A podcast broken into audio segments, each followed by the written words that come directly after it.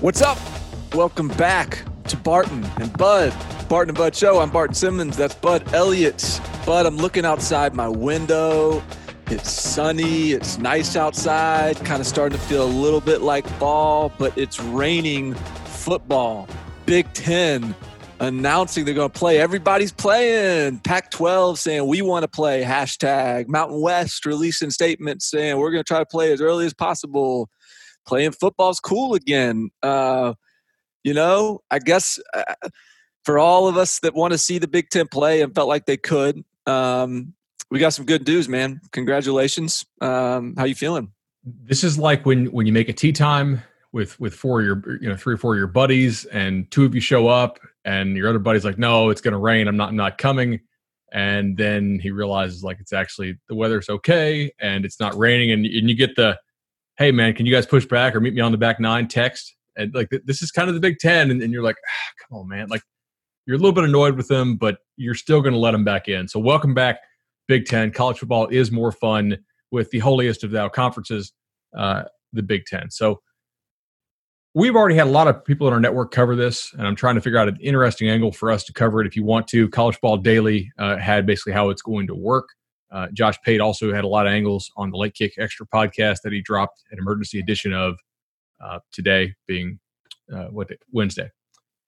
So I think there's two angles we, we can take on this, though. First of all, I, I want to like the, the angle on the overall college football playoff is something I want to dive into with you, and then I'm not sure that playing is good for every Big Ten team. Everybody wants to get that that TV check. So from that standpoint, certainly it's good. But um, I think there's some teams who are distinct winners, and maybe some teams who are like, ah, guys, I, I don't know, man. Should we really be playing? Like, you know, that it's just not, and not for safety reasons, but for like playing a season is not good for our our program's image because we might really suck. So where do you want to start, man? Just your initial thoughts, or you want to go playoff? You want to go potential winners and losers? Well, I think. um this is the this is this has been sort of the um, my initial reaction to it is is and, and I think everyone probably needs to understand uh, as we as we approach this discussion like what the challenges that are ahead for the Big Ten are, which is they're playing an eight game schedule in eight weeks, no bye weeks, no wiggle room, no flexibility. Um, you know, you get what you get, and within that, uh, any positive tests is results in 21 days of inaction from the player uh, and a five percent uh, COVID positive rate within the team will trigger a seven day uh, pause in action. And so I think the the challenge that needs to be sort of presented, the context that needs to be colored here is the idea that it's going to be really hard to get eight games in. It's going to be really hard to get a complete schedule in. You know, if if you know the the idea here is get this thing rolling so that Ohio State, Michigan, Penn State, Wisconsin, whoever thinks they're playoff contenders has an opportunity to get in the playoffs. But I think within that within that discussion, you have to then approach this question with the with the reality that an eight game schedule may be very hard to pull off, and so I would then present to you just just flat out like no stipulations. How likely is it that the big 10 can actually get a team in the playoffs? I think the big 10 has enough power that they will get a team in the college football playoff if their champion has a zero or a one in the loss column and has managed to play at least six games because all, all the games are going to be conference games. Obviously, they're, they're not playing any, any of the non conference stuff. You're going to play division games and probably front load it. We haven't seen the schedule yet, but we have to imagine that they will play like they're going to try to get Ohio State, Penn State early, Michigan, Ohio State early, games like that early. I, I I'm fairly confident the Big Ten can get a team into the playoff. I, I think that's why they went ahead and made the announcement today, so they can go ahead and, and be in that conversation starting now. Uh, do, do, we actually have a start date on, on when they're officially going to start now? I'm, I'm looking for. Uh, well, it was the weekend of 23rd, 24th. Okay, got it. And then their championship game, so to speak, would be uh, December 19th, I think, or 16th. It, it's one of those those teen dates, r- right around early signing period. By the way, that's that's going to be a wild. Oh yeah, no doubt coverage for us. Uh, look, the Big Ten, they went back because they, they wanted to play in the playoff because enough of their power programs were able to convince their presidents that they should because other leagues are pulling this off not without incident but without like serious you know kid dropping dead or, or having a major heart issue on the field through two weeks you know obviously we, we, we hope and pray that continues to happen.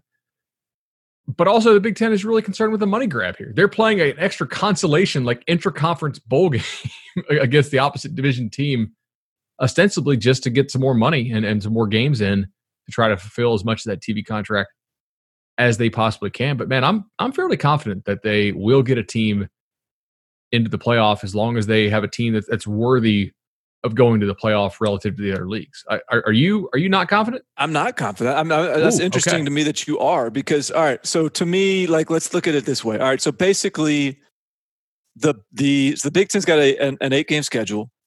The SEC. Let's just compare it to the SEC. SEC has a ten game conference schedule with one bye week built in. Uh, is that right? Yeah. Right, right. So, so basically, the SEC sort of has a three week head start on the Big Ten in that regard, for in the sense of they've got a bye week to work with, and they would have to have two. They would have to have two games canceled and the bye week pass in order to get down to that eight game number that the Big Ten is sitting at. Okay, so I'm going to assume there's a couple games that get canceled in the big in the SEC somewhere along the way. Um, I'm going to say, you know, if if a team is a team's going to be very fortunate to get nine in, um, it might be you might be looking at a conference champion like let's just say Alabama. Maybe they're eight zero. Oh. If Alabama is eight zero, oh, if and and let's just let's not even compare it to Alabama. Let's you know let's say Alabama and Clemson both go undefeated. Whatever the whatever the number on the left is, the number on the right is going to be a zero. So let's just say those two teams are undefeated and they're in. So then you're comparing a Big Ten, and let's say Big Ten is a six is a six and zero oh champion. All right. Do you think a six and zero oh champion gets in over, let's say, an eight and one SEC West runner up? Can Can you give me a name on who that six and zero oh champion is? I mean, Ohio State is is the is the easiest sort of case to make. And Justin's playing. Yes. Then I'm taking Ohio State. I I, I think they I think they would get it in. Um, you, you think Ohio State? You think Ohio State at six and zero oh with Justin Fields would get in over, say, a an eight and one, let's say LSU? I do. Okay. Now, for this All reason, right. right? Like the college football playoff is a business. It's a money making venture. They are extremely happy that the Big Ten jumped back into this thing because that means there are many more TV markets who are going to be paying attention to college football this year and to the college football playoff. The playoff is better when we have some diversity of region as far as people to watch and having that entire, you know, north of the Mason Dixon line a little bit more invested. Yeah, I, I think they would cook the books and put Ohio State in at, at, at, that rate. I don't think that they'd be more deserving, but I think they would do it. See, I'm I'm not sure I'm I'm with the like. I don't know that I'm on board with the idea that you know they are uh, they'd be sitting in the room. They'd say, "Yeah, let's get the Big Ten in," or even subconsciously be like, "You know, it'd be nice to have the Big Ten in this thing." I'm more of the, I, I but I do agree with you in the sense that the the playoff committee has kind of every step of the way been very much about this this subjective we want the teams that we think are the best in. It's less about resume it's more about you know what we're smart guys. Like we know football. They like, keep it nebulous on purpose man. Yeah like we, they want to keep they, they want to they want to go out there and sit in a room and be like look i'm an ad i'm a former coach i'm whatever i am. I know better than you know bill connelly and bud elliott's you know algorithms. Like let's like the best teams need to go in and they're going to put them in and and and so I think in that sense, like if, if Justin Fields is out there rolling, and Ohio State's is is looking like the national champion caliber team that we think they are, yeah, I do think that would be really tough to leave them out uh, even at six and zero. Oh. Um, that said, I think the schedule release is going to be fascinating because what if like what if Ohio, what if the two games that are canceled for Ohio State and look maybe they all get played. Maybe I'm overestimating the idea that the, the sort of we got gonna have a game or two baked in regardless but what if what if they they get two canceled somewhere along the way and the games that are canceled are Penn State and I don't know maybe not Michigan but uh, I don't know who the you know Indiana. I was probably gonna have a pretty good year. Like, what if those are the two that they that they miss? They still get Michigan, and then they get a bunch of teams that they that are really not that good. Um, and then you got a, a you know whoever the Georgia or Auburn or LSU or, or Florida who've got a couple of signature wins along the way. That's that's going to be a pretty heated debate. That's actually uh, that's a really interesting hypothetical. Do you think the Big Twelve is hurt by this announcement? I, you this, do, I think. I do. So tell me yeah. why you think it is. Because I, I, previously I really didn't think the Big Twelve having such a poor weekend was going to hurt them very much in in the long run because there were only three Power Five conferences. I, I didn't think it was super likely if you had a one loss or zero loss Big 12 champ that they would get left out in favor of like two SEC and two, you know, ACC type teams. Now, I did pick that to happen, but not. I, I, I thought Texas would be like a three loss Big 12 champ. After last weekend, my thought was okay, well, the chance that we actually have a zero or one loss champ in the Big 12 is elevated now because we've seen that Iowa State is not quite as good as we thought they were. We've seen Kansas State and Texas Tech might be a little bit more vulnerable than we thought they were. Kansas is probably about as bad as you and I thought thought they were when we put them in the basement of of the league. But now, now there's another, another conference that you have to fight against. We're pretty sure the ACC is going to get a team in, right? Either Clemson, Notre Dame, or maybe a North Carolina who could have a record because their schedule is pretty easy within the league this year to get in. We're we're damn sure the SEC champion is going. Like I, I'm gonna I'll I'll fight that to the death. Like they're they're gonna go three loss SEC champ. I think this year could go if if if it happens. But now you got another conference contending against the Big 12 that that for that spot because you could see a situation where maybe the Big 10 gets in if Ohio State ends up playing Penn State, Michigan looks dominant. Clemson is in, Bama's in, and maybe if Bama Georgia split and they're both you know eight, with one loss at the end of the SC title game, maybe they both get in and the Big 12 with two loss champ is is on the outside looking in. I, I, I do think this hurts more than than it helps the Big Twelve. I think from a logistical standpoint, though, like the Big Twelve is the is the conference that is is doing this. It has the best shot from like a logistical standpoint because they, this is a nine game conference schedule, kind of that optional plus one, and two byes built in within it. So they've got 11 weeks to get in nine games. And you got 11 weeks to get in nine games. Let's say you know, let's let's just say the the the two game, the two week sort of hiccup is, is standard across the board. Let's just call that with the standard. So if you got if you got 11 weeks to get in nine games, then like you got to feel like Big 12's got a pretty good chance to get in eight, maybe nine. And if you're if it's the you know SEC is looking at you know 10 games in 11 weeks, you know, then they're looking at you know nine, eight, Big bit uh, Big Ten's looking at six. Um, so I just think it's it's you know I, I just think the Big Twelve in particular, like we talked about the Big Twelve and how the you know how the the conference is stacked up. Like it's you know what happened with the the Sun Belt is as long as Oklahoma goes and crushes Kansas State, like they're good. As long as the Texas goes and crushes, you know, beats Iowa State, you know, they're good. As long as as long as uh, Oklahoma State, you know, gives it kind of year that I think they might have, like they they they, they should be good. So uh, I don't know. I'm not. I, I would just be. I'm.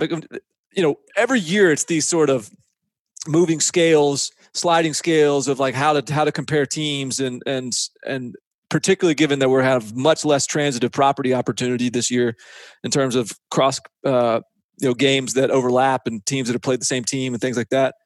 Uh, it's just going to be so hard to measure you know who's better than who and I, I, think that if you're an oklahoma team and you've sort of beaten everyone on your schedule um, and you played more games i don't know it's going to be hard to keep you out I, I, agree with you there. I, I, just think this reduces the the Big 12's margin for error, right? Like like previously, I, I thought a, a two loss Big 12 team would probably get in as the as the champion.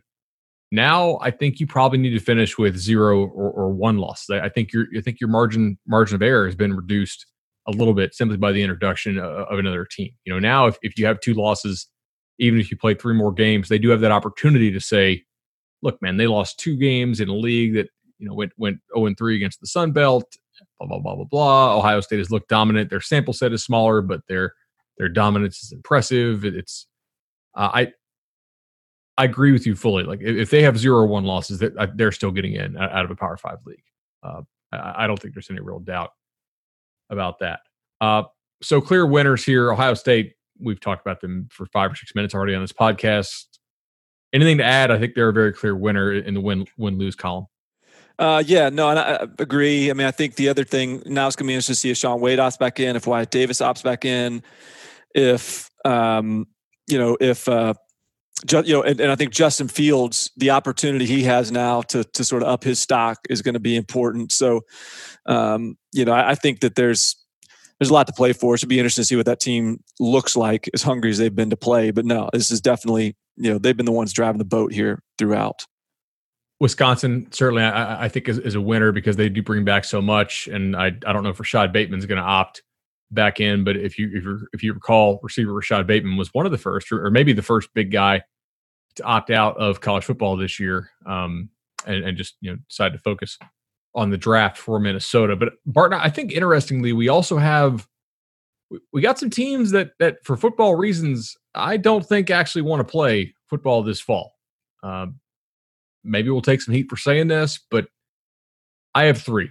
Let me know if you if you agree, disagree. They're probably the same three. Okay. I bet you they're the same three. Let's because I have three too. All right. So Michigan State, Mel yeah. Tucker. Mel Tucker got there like on frickin' Easter. Okay, eh, like has barely had any time to meet his players. They've had multiple uh like shutdown things already. The state of Michigan not not going so well their record this year is probably going to be really sketchy if they if they if they play, and I guess there's no if anymore when they play. Uh, they're in a loaded division. I, I think it, if I'm him, I'd rather, and this impacts recruiting too. I'd rather not not show what I'm made of on the field this year with that roster, and just continue to sell hype and hope on the recruiting trail. And I, I want my full spring. I, I, want a regular summer before I make my debut er, as a head coach. So uh, for Michigan State, so Michigan State is is one of mine. Yeah, I, I mean, I agree. I think so. The, the the thing with me, and and there were some other ones that I think are less obvious that I think it was good that they're playing too. Like I think Indiana getting a chance to play this year, like they, they should have a good team. So I think missing an opportunity to get on the field this year is it would would would be disappointing. Um, I think Illinois you know, with as much experience they have coming back on defense, with a quarterback that's good. I mean, sure, Lovie Smith can maybe take a free pass for another year and just get, you know, get to 2021. But I think they, they could build on something. I think Nebraska needed to get on the field to, to, to kind of continue to instill and and put into practice like the Scott Frost culture that has sort of still struggling to take hold. And uh, you know, a lot of these teams that are just sort of climbing to the top just need to get more game reps, need to feel what it's like to to win close games and things of that nature. And, and I think missing this year, missing this fall, having some opt outs, having some guys go to the NFL, like all that stuff would have really hurt their development as programs.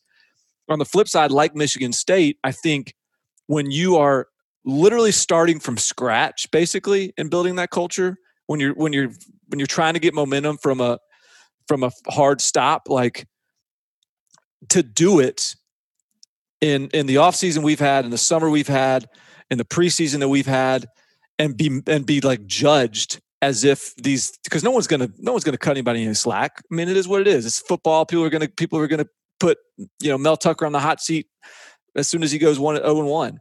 Um, not really, but they're gonna but they're gonna be he's gonna have to feel pressure right away. Um, and so I think that you know in the same light, Rutgers is sort of an obvious one to me because They've recruited well, but those guys aren't. Those uh, you know they've recruited well in class 2021. They did some you know some decent things in class of 2020, but they need like the more t- the more they can stall to have an opportunity to just get the Greg Schiano culture in place. I think he has a really good staff. I think they're going to get better from a talent perspective, but they're just not ready for this. And and and so you know the first and, and and not only that, but in recruiting, if you're a Rutgers, and and even in a in a shutdown situation like this, where you know you've got an opportunity to keep guys at home more so than ever, and every day, every week, every month is further away from the last Rutgers blowout loss. you know, and so uh, you know, class of 2022, hey, if we missed this season, class of 2022, you were like two years removed from the last 49 to nothing loss. And so I think Rutgers having an opportunity to to just get their feet under them um, with a Greg Schiano hire that gives them a chance of success. Uh, you know, throwing just just diving into the fire here from the jump is probably not uh, you know not not a great uh, great situation to be in. If you're watching on the YouTube version, the Dodgers hat is Rutgers recruiting. The Under Armour hat is Rutgers playing games. As Rutgers games increase, Rutgers recruiting goes down, and then they're uh, they're off the screen. Okay. Right. Yeah. Right now, all they're all they're pitching is a promise. As soon as those losses start piling up in the Greg Schiano era, then you got to start, you know, pitching the pitching what's what's put in practice. All right. So my third team kind of fits in the same thing, except it's not a new head coach. It's a coach who's already been there and a team that I project to be a pretty bad team this year, and a guy who, as a head coach, has a, a pretty lacking track record. There's some belief out there that he's turned things around after his uh, his stint in, in the school of Nick Saban. We'll have to see. Uh, but that division this year is brutal.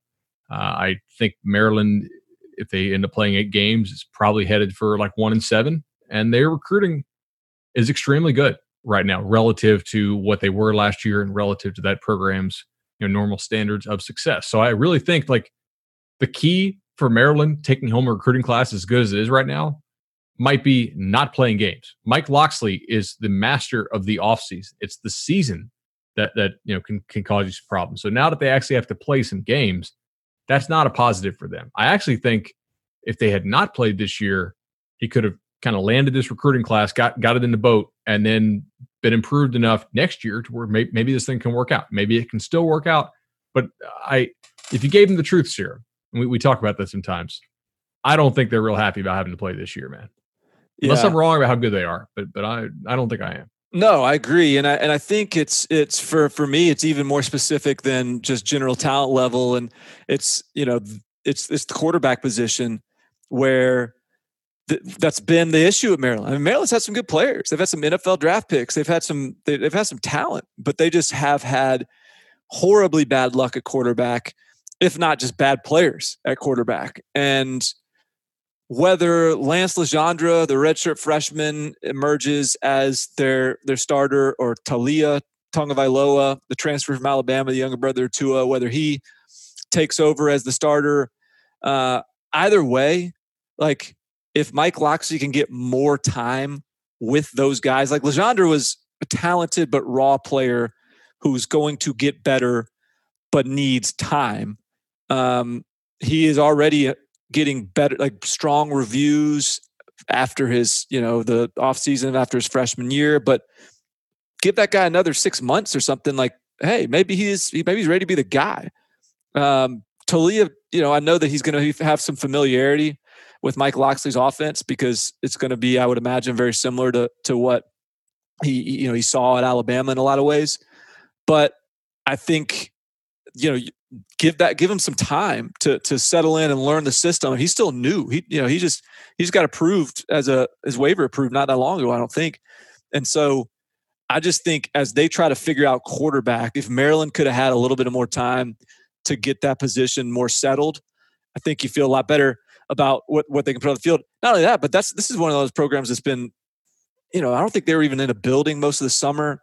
Um, they they've they've already had some practice disruption here over the last month or so, so they've had plenty of COVID. Um, I'd say more COVID obstacles than sort of your typical Big Ten team to this point. So I before we go to ad break here, I want to ask you uh, two things. First, I saw on Twitter, man, Nashville is going to have IndyCar racing through the streets. Have, have you seen this?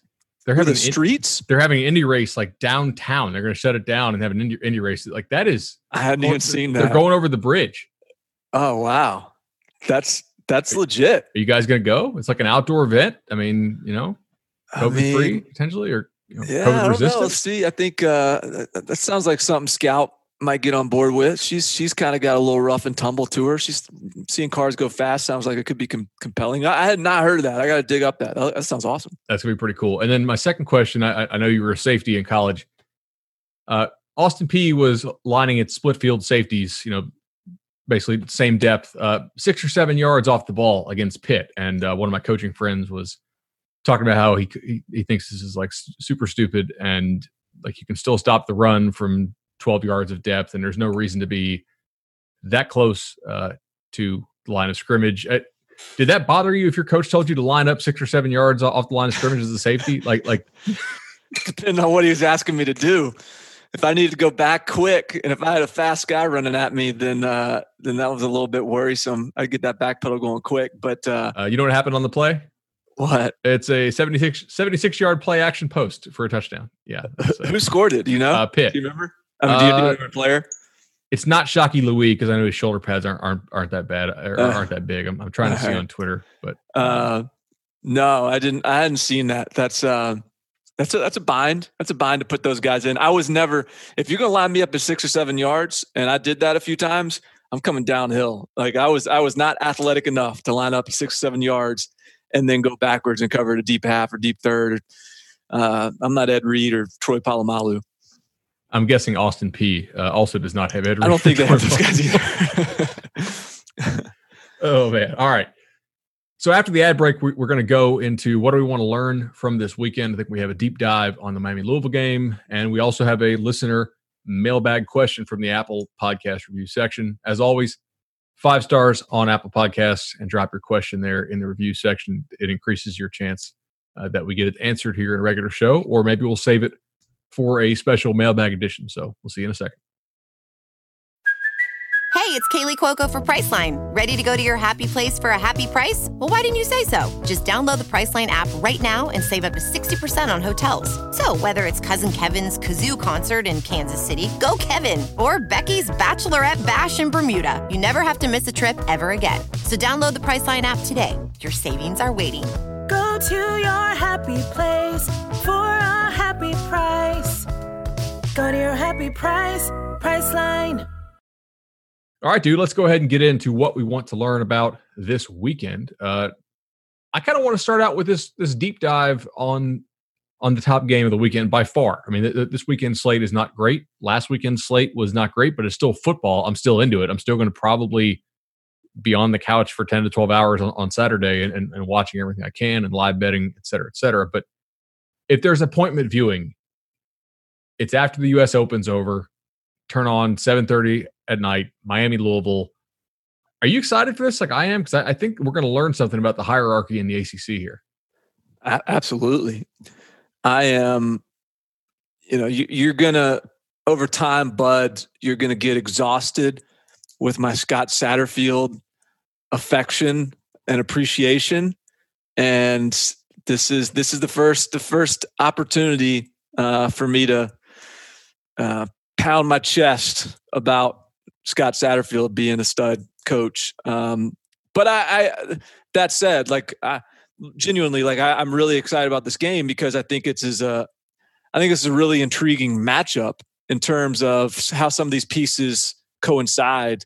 Um, I, I, I'm very interested in, in what's going to happen. Talk about what we can learn. Like we're, we're going to learn a lot in this game uh, specifically. So you know, you want to dig into these some of these matchups. I I, I think they're pretty pretty compelling. Yeah, so I, I watched the full Miami UAB game. Uh, I went back and watched highlights and, and the explosive plays of the uh, Louisville and Western Kentucky game, which Western Kentucky actually has a pretty good defense. So I, I was interested to see, you know, just how Louisville put up those points. And, and I had a couple couple takeaways that, that, led to a couple questions as far as what I want to learn this weekend. Uh, Louisville's defensive line looked improved. Now, Western Kentucky's offense was flat bad last year, and it was not good this year. And they have uh, Terrell uh, is it Pigrome, Pigrone, whatever his yeah, name Tyrell is, Pigrome, yeah, a, a, quarterback.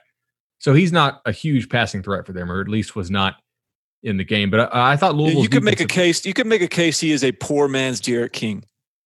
You could. That's actually kind of kind, yeah. of kind of prepares Louisville for D'Eriq King in a lot of ways.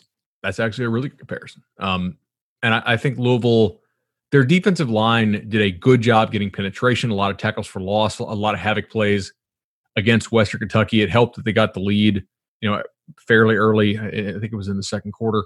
Uh, but I was impressed with them, man. So this is going to be a test for Miami's offensive line. Um, I want to know can Miami block up Louisville? Because last year, even though Miami's offense was terrible, that they dropped 50 on the cane or uh, on on the Cardinal.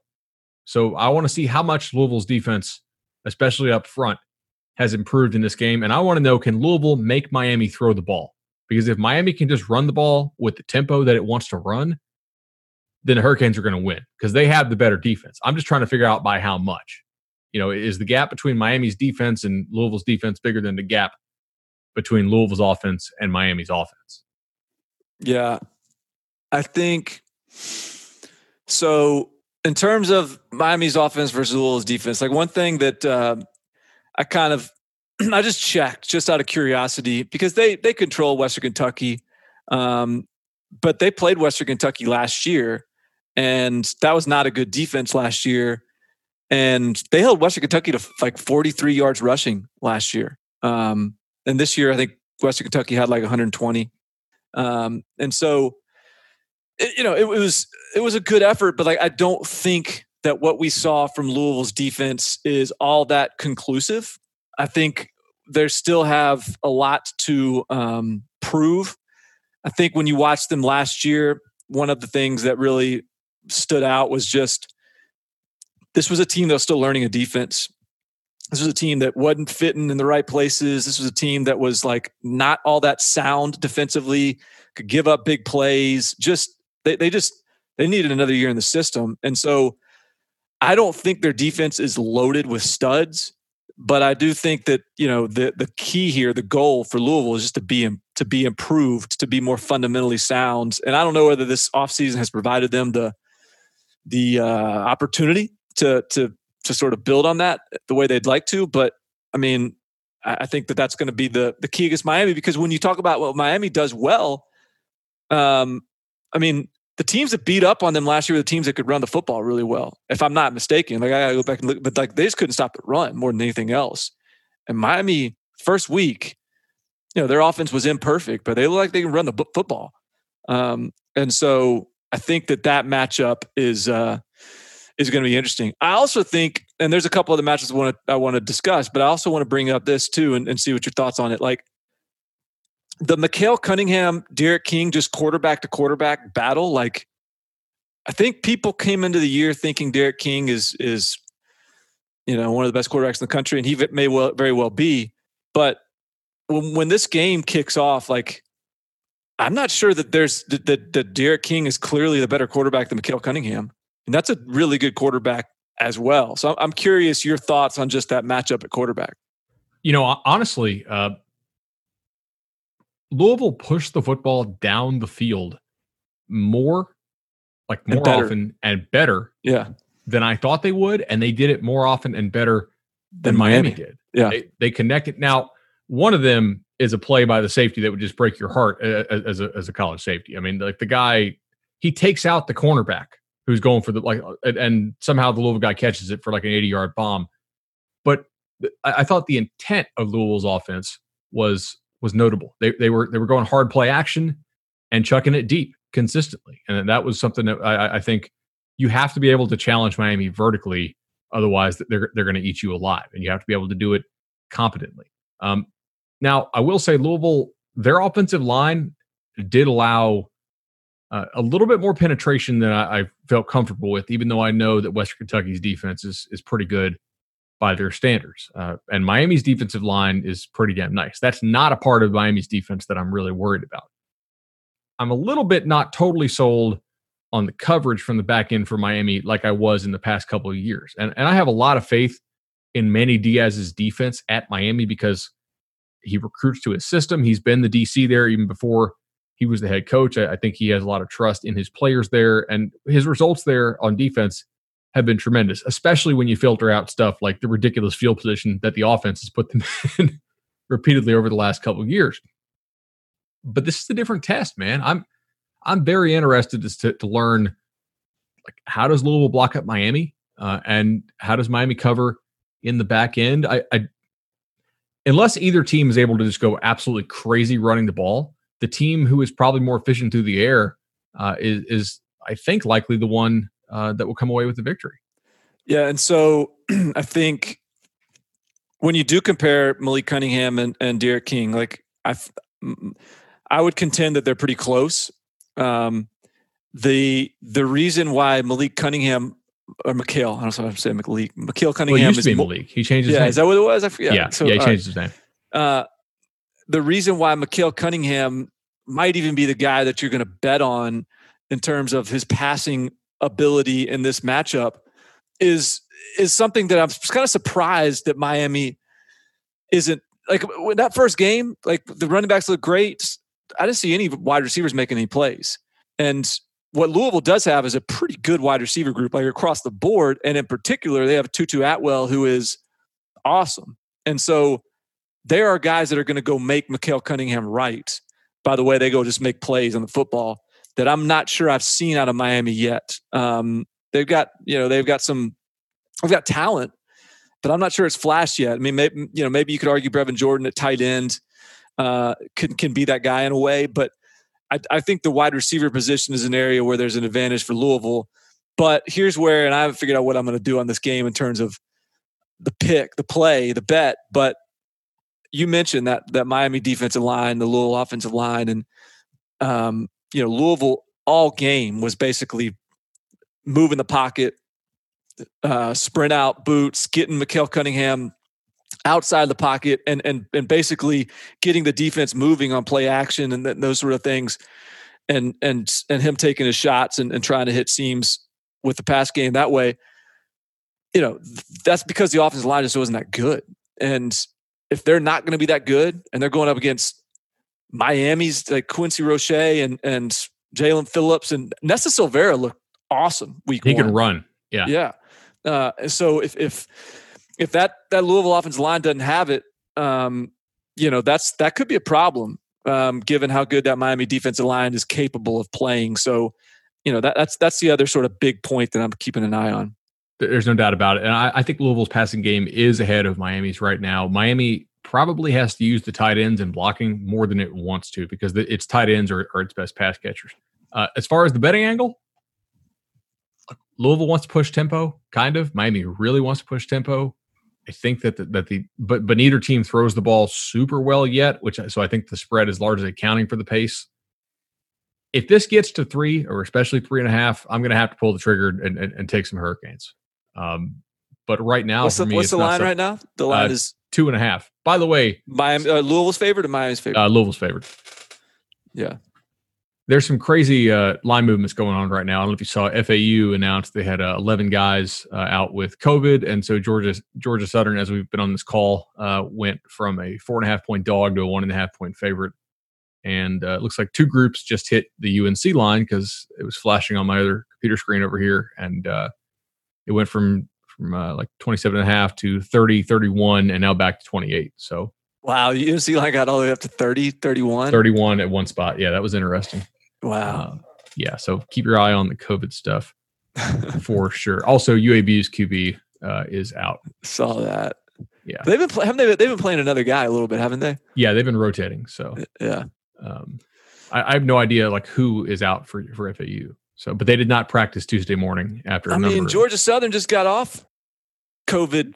They had uh, 33 COVID guys out. I I bet Campbell like like you know that the morning of. I was like, wait a second. I'm I don't know, man. You may you may want to. Uh, you may want to like Southern here. yeah. Well, nah. Throw throw Oh, some oh. throw some money at the you know bet on bad news or what what's what's the you know like I think that that I wonder if that line is going to be over overcompensate for FI, FAU's. I mean, Arkansas State just won with nine starters out. Um, which is really scary for Kansas State, by the way. yeah, yeah. that's not that's not great. Um, all right. So before we get to the rest of the weekend, I want to I want to take this listener question because I, I feel like it's a fun one, and we, we need to reward the listeners who who drop us questions in the Apple five star podcast review section. Five stars, of course. So this comes from Mailman twenty four seventeen, and he writes, "I'm paraphrasing a bit here, but on your previous podcast, which was RIP PAPN." Back in the winter, uh, you mentioned that Florida's 2018 and 2019 recruiting rankings were a bit inflated due to the number of signees who either didn't qualify academically or who transferred without ever playing pretty quickly. For example, Chris Steele, uh, talking about how it relates to Georgia Florida rivalry for 2021 uh, and why this may give UGA the edge in the depth department when these teams play. Do you still agree with this sentiment for 2020 with experience returning for Florida at important spots uh, and UGA with a lot of turnover on offense? I guess I'll, I'll go first and then, I want to hear your response. And my answer is Yes, this is probably the only thing that is keeping me back from picking Florida because I, I know it is prudent to bet on talent, and I know Georgia has pretty soundly out recruited Florida for those last two classes, especially because Florida had guys who were inflating their rankings, like you know Hammond and and Black and Steele and a bunch of dudes who either never stepped foot on campus or got on campus and then quickly, very quickly, got off campus. If Florida's recruiting was just a little bit better, I'm probably pulling the trigger on Florida for the division. And that is one of my things with SEC preview week coming up next week for us at 24 7 Sports. Man, every day I'm like, all right, do you like Georgia's defense enough to keep picking them over Florida? Because Florida's going to be better on offense, I'm pretty sure. And Dan Mullen's a really good coach. And then I look back and I say, okay, but like routinely, Kirby Smart holds Dan Mullen's offenses to like seven points. Uh, so I'm going to bet on the talent but like that gap keeps narrowing in my mind, man. And and the only thing holding me back is I just think Georgia's raw talent is better. Well, if, if I were to tell you in all right, when did Jamie Newman transfer to Georgia? Was it like January, August, or September, February or something? Yeah, I think it was one of the earlier ones. All right. So let's just say if I were to tell you in in March, right as the right as like spring practices are getting shut down. Um, so there's no spring practice to to to evaluate. And I'm going to say, hey, Bud, um, the starting quarterback for Georgia on in next September is going to be Dwan Mathis. Um, you would say, good thing, bad thing, don't care. I would say bad thing. Now, I will give credit to Rusty, who I was talking to him on a call in July. And he's like, hey, man, I've actually heard that Mathis is way ahead of where they thought he was going to be. And I just kind of tucked it back away, but then they they took they obviously had Newman, and then they took Daniels too. And I was like, all right, maybe this is just you know talk. And, and I, I don't know Rusty all that well. He actually only been at the company for you know for a couple months at that point. But it seems like some combination of Daniels not being cleared and uh, or not being fully cleared, and, and maybe Mathis actually being maybe Rusty was really right about this. Maybe Mathis is way ahead of schedule. If Rusty had not told me that, I, would probably be a little bit less okay with this development as far as a projection standpoint. But I mean, of course, he's ahead of the schedule because he's he's looking like he's going to be a starter. I still but this was in July, though. I know, I know, but I just, but but but, but I guess, but when I, and I get your point, but the idea that now they got a new quarterback, a new uh, offensive coordinator coming in, they had what they thought was an experienced quarterback that could learn this offense that would be be a good solution. They brought in another former five star. Preseason, they've been splitting reps with the ones for like what through three like uh, three yeah. different guys, maybe four.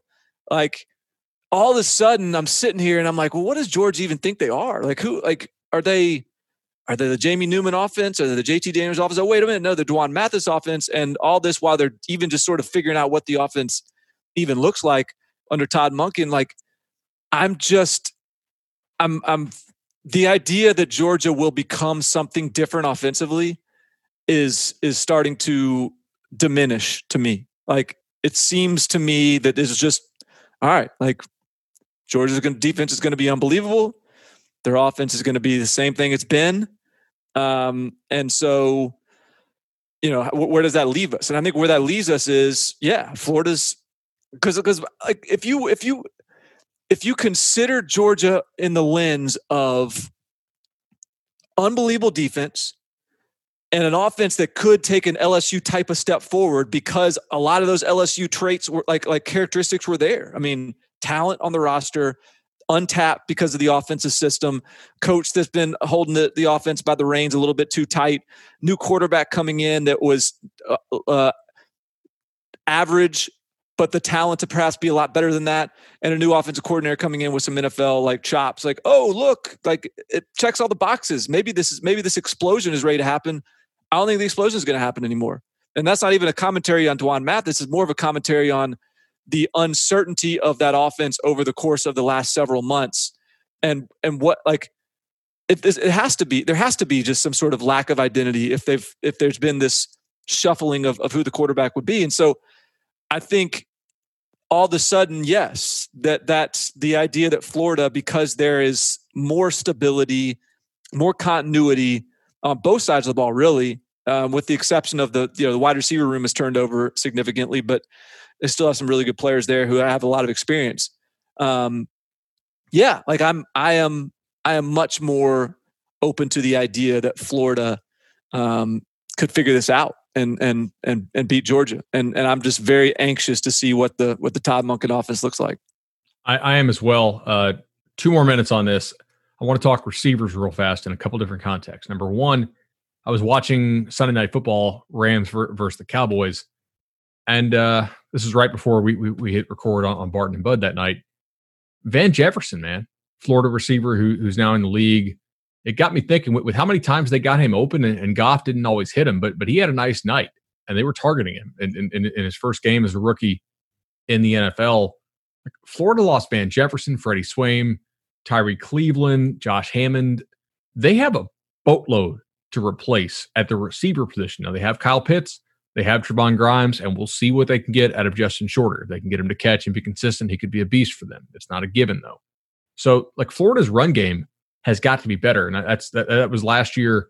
If you just looked at their yards per carry, it didn't really tell the full story. They, they had one of the worst success rates relative to their explosiveness in the country. It was like a boom or like, bust run game. Yeah, they popped like a couple 90 yarders that really yeah. saved their butts on the average per carry, which if you can keep those 90 yarders and become more more effective because your offensive line is better, that would be absolutely great for them. Uh, but overall, I'm interested to see just how much their pass game is, or how much better their passing game is, having to replace all that receiver talent. And in the second receiver point, and I, I want to talk about this more next week, but just in the back of my mind, I thought, okay, Florida picking up Texas A&M is not a gimme, and it's still not a gimme. But now that Jhamon Ausbon's out at, at A&M, I'm just not that afraid of this A&M offense, man. So that, that's not quite as big of a deal in terms of the game you picked up, like your your added game from the Western Division. So I don't know, dude. I'm kind of uh, I'm I, I I might be talking myself into Florida here live on the podcast. Stay stay tuned for next week. I'm with you. I'm with you. I'm I'm uh this is going to be a week by week thing for a lot of teams. Uh, we're gonna we're gonna be changing opinions, I think, pretty regularly throughout the season. So, uh, you know, nothing wrong with a little bit of waffling two weeks before kickoff. Um, all right, do you want to hit out a couple of these before we get out of here? Um, yeah, a couple yeah, of weekend storylines that you're interested in. We got about what ten minutes. We we, we can do this. So the other stuff I want to learn this weekend. Uh, first of all. I sat down to make my numbers and I was like, how the hell do you account for Navy not practicing with contact and socially distancing in practice because they got boat raced by BYU 48 nothing or something like that. It, was it was pretty bad. And then Coach Ken Niumatalolo said they're going to go back and practice normally now, and he, and he felt like he let his kids down, but his heart was in the right place, you know, trying to make sure they were safe. And I, I get that. But from a handicapping standpoint, like how do you account for this? I, I think if you if you downgrade Navy to the extent that their result against BYU says you should, you're going to lose your butt in betting. So I I dinged them some, but not that much, man. I, I really didn't move their power number because I, I do think that's a such an outlier thing to not have contact in practice. So I went ahead and played them this weekend plus eight against Tulane. So they had a bye last week, right? So yeah, so they've, they've had, had, two weeks to hit. two weeks to to bang heads a little bit, get get back in the hang of it. Um, yeah, yeah, I don't know. I mean, I think I also just wonder. I mean, that was that was. I mean, look, they were playing a tough, nasty BYU team that look was very much welcoming of, of some contact. Um, but that like there's there had to be more than that. I mean, they got they, it was it was like they had no business being in that game. You got to um, downgrade them some, yeah, right? Because like that that can't just be all no contact in practice, but that's very yeah, weird. It'll, it'll your first contract. Yeah, it, will be interesting. I'm with you. I mean, I, that, that Tulane's another test because Tulane's, you know, they're not typically scared of a little contact either, um, and they've they they, you know, defend some some some option principles at practice every day, and um, I would imagine that they'll they'll be yeah, we'll see. Um, there's some there are some new coaches getting rolling this weekend. Um, Dave Aranda's playing Houston for Baylor. Jeff Hafley kicking off against Duke at Boston College. Uh, and then Willie Taggart, who we talked about at FAU. What's your clearly the new coaches are what are they? They they over against the spread. They like two and six, something something. I, I think bad. they are. I think they're one and five against the spread because uh, our man Jeff Traylor at uh, at, at UTSA uh, got got the win against uh, Texas State, and I, by the way, I think we can officially pump the brakes hard on the Spavital is going to get a, a, a, job now that he's 0 2 to start the year. But hey, his, his boy Nate Johnny Manziel McBride was out that game. We'll, we'll give him a pass. All right, fair enough, fair enough. Um, although is he back this weekend? Because I'm trying to figure out like should I bet I him know. against against Louisiana Monroe? I don't know. I just think, man, we've talked about this a lot off season, and I I don't know that a lot of other podcasts have, but this has been something that we've been pretty dialed in on just how hard it is to instill your culture and install your schemes without a spring practice and without summer practice and, and trying to do all this stuff over Zoom and, and get that player buy-in over the summer and and uh, it's just I think it's a huge penalty. And so I'm really interested to see how some of these coaches handle it in their first FBS first FBS game. I mean, USF played last weekend, but they played the Citadel and they they just ran for like a billion yards because Citadel just can't hang athlete to athlete. Now they got to go to Notre Dame. Like, how does Baylor look like under Dave Aranda? I feel like we actually like Baylor's personnel a decent bit on this show, but this is Aranda's first time as a head coach, and it's a very awkward, like anywhere, and it's a very awkward time to to be a first time head coach. Same for Jeff Hafley at Boston College. They got, I think, four or five spring practices. that's three without pads, and then two, probably one in shells at a Duke team that I, I took Duke when, when, I saw that line come out. I was like, five. I'm going to lay five. I, I just I, I, don't yeah. I'm I don't think that BC is going to be able to have their stuff together on offense and defense, and I'm reasonably confident that Duke is like a slightly below average team, and I'm fine backing a slightly below average team with some certainty in this COVID era. Like I, I watched Norvell last weekend, man. They were so bad once they got off script, and there were so many so many errors they made that I just don't think they anticipated making. And Norvell in his press conference on on Tuesday morning said it basically just said like it's different now. Like now we we actually have film on what these guys do in a game under our coaching, and there's so much stuff that we think we can get in there and maybe correct. And I'm kind of skeptical that he can correct that much, but I think that comment is revealing of just how much you can know about your team as a you know a new head coach here in this era. So I'm really interested to see how these teams handle this. So when I was looking at the depth charts that came out this week. Uh, I wrote it uh, for yesterday. You can find it on 24 7 Sports. It's sort of just some observations as depth charts came out. And one of the things that really jumped out to me about BC, and it's similar to the way I, I took a look at Baylor's um, last week, is Baylor has, you know, just top to bottom, like personnel, it's not as bad as you would, like, it's pretty good, honestly, um, even despite as much as they lost. And when you look at um, Boston College's personnel, they got Zion Johnson at, at one one offensive tackle position, who's probably an NFL pick. Uh, the transfer from Davidson, who had a really good year last year. Uh, ben Petrula at, at, one of the guard spots, probably an NFL guy. Tyler Vrabel, son of Mike Vrabel.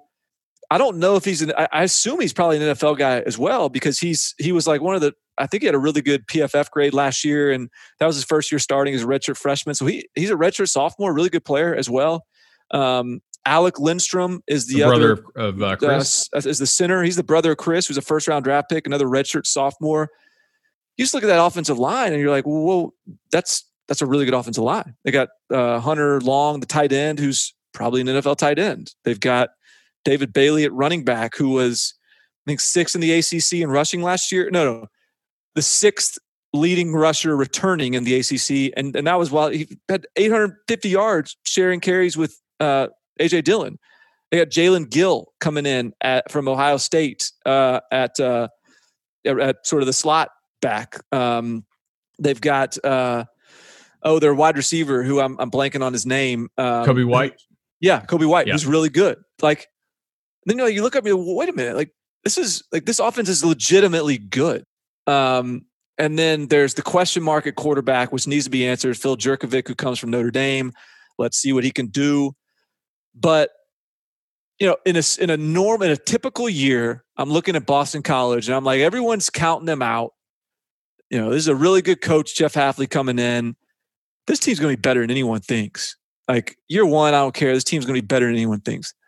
But this isn't a typical year, and this this is it's just going to. I just think it t- like a Duke's already played a week. B Duke is one of these teams that has this very sound uh, know what to expect culture in place, even with Chase Brice coming in as a, as a transfer quarterback.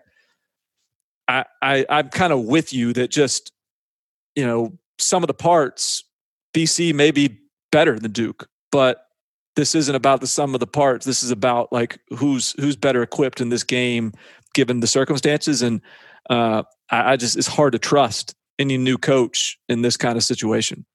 Very interested to see how Boston College throws the ball on early downs. Like last year, their passing game was just an all or nothing play action game, right? They either hit bombs or they threw incompletions. I mean, their uh, their completion percentage as a team was fifty two point eight, and it was just bombs or, or or nothing. And because of that, teams were able to play like a lot of soft cover three, eight eight man box stuff against them, man. And like sometimes that yielded big runs, but they were able to actually take away some of Boston College's run offense, even with an AJ Dillon. So they have got to be better at throwing the ball on early downs, just on the underneath stuff, being able to take the the quote unquote free yards uh, until they you know teams start to take it away because you've proven that you can throw it.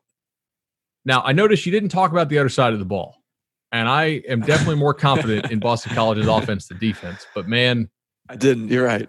All right, last year Boston College 110th in Bill Connelly's SP Plus defense. I gave up a 48 spot to Kansas. Syracuse put a 58 spot on them. Um, Cincinnati dropped what 38 on them. NC State, that NC State team, 45 on their ass. like, oh man. I mean, Wake Forest Oh, okay. It, they only gave 28 or 27 to Wake Forest. Um, but that that was probably post uh, post injury, uh, post injuries to Surratt and um, Scotty Scotty Washington. Yeah, so some some key areas I think they need to improve in. 121st in uh, rushing explosiveness allowed. Probably need to stop giving up so many 80 yards uh, runs, and then um, completion percentage allowed 65 percent on the year. that is not necessarily uh, the best. And yet I see some like some experience on Boston College's roster here. They have you know two grad transfers or graduate students. I, don't know if these guys are transfers. I shouldn't speak out of school. Uh, at, at, defensive tackle last year, they were not very good at D tackle. So hopefully these guys are transfers because you know, if you have the same guys from last year who are just a year older, you know that's not necessarily a good thing. Um, you got a lot of oars in the secondary. I, I have confidence in Jeff Hafley as a defensive coach. I have a ton of confidence in him as an evaluator and as a recruiter especially over the long term. But man, I don't know if he can make chicken salad with this defense in game one. And also, who is the offensive coordinator for them now? Uh, he's the he, he's an NFL guy. I'm blanking on his name. I wanted to say it was Curt Cignetti, but isn't he the head coach at uh, an FCS somewhere? Um, uh, Cignetti, I feel like I've heard the name recently. It's Frank Cignetti.